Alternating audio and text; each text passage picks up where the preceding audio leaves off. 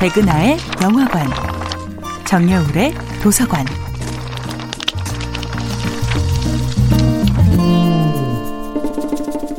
안녕하세요.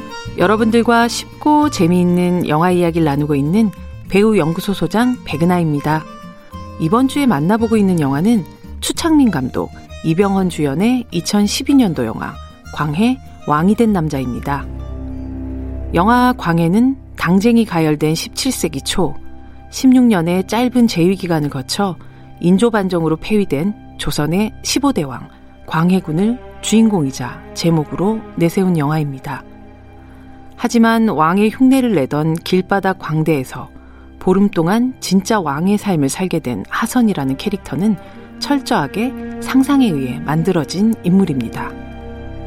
광해군 8년 영모의 소문이 흉용하니 임금께서 은밀히 이르다. 닮은 자를 구하라. 해가 저물면 편전에 머무르게 할 것이다. 숨겨야 할 일은 조보에 남기지 말라. 영화가 시작되자마자 스크린 위에 떠오르는 자막 역시 작가의 손에 의해 쓰여진 문장과 실록에서 가져온 문장이 섞여 있습니다. 바로 광해군 8년 2월 28일 조선왕조실록 광해군 일기에 쓰여진 숨겨야 될 일들은 조보에 내지 말라 이르다 라는 단 한 줄의 문장인데요. 그 당시 보름간의 기록이 사라졌다는 것에 착안해 만약 숨겨야 될 일이 그 기간 동안 발생했다면 과연 어떤 비밀이었을까 하는 상상력을 발전시킨 것이 영화 광해의 시작이었습니다. 어찌되었어? 송구하오나 아직 서두르시오. 똑같이 생긴 자로. 팩트와 픽션이 섞인 팩션은 많은 영화에서 다양한 방식으로 변주되고 있는데요.